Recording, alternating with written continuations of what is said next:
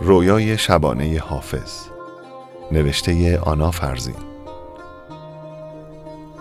شراب شیراز را در دو گیلاس بلورین ریخت. به سلامتی نوشیدیم. شب خنکی بود و زیر نور شم پلک هایم سنگین شده بود. حس خوشی داشتم.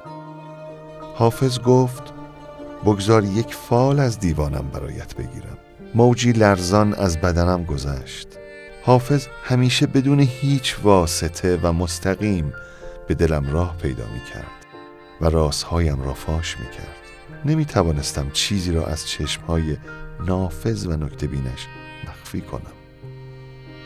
خود را به شراب سپردم و شاخ نبات. گفتم قبول فال بگیر نیت کنم. گفت اگر دوست داری نیت کن.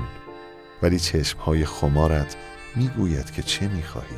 اندیشناک برایش سر تکان دادم و لبخند زدم. دیوانش را از روی میز برداشت آن را باز کرد و خواند. دلم رمیده لولی وشیست شورانگیز. دروغ وعده و قتال وضع و رنگامیز. فدای پیراهن چاک ماه رویان باد. هزار جامعه تقوا و خرقه پرهیز. بی صبرانه پرسیدم آخر من به نیتم می‌رسم یا نه؟ خواندن را ادامه داد. میان عاشق و معشوق هیچ حائل نیست. تو خود هجاب خودی حافظ از میان برخیز. نمی توانستم جلوی اشکی را که به چشمهایم هجوم آورده بود بگیرم. از این همه اوریانی در برابرش شرمسار بودم. از جا برخاست.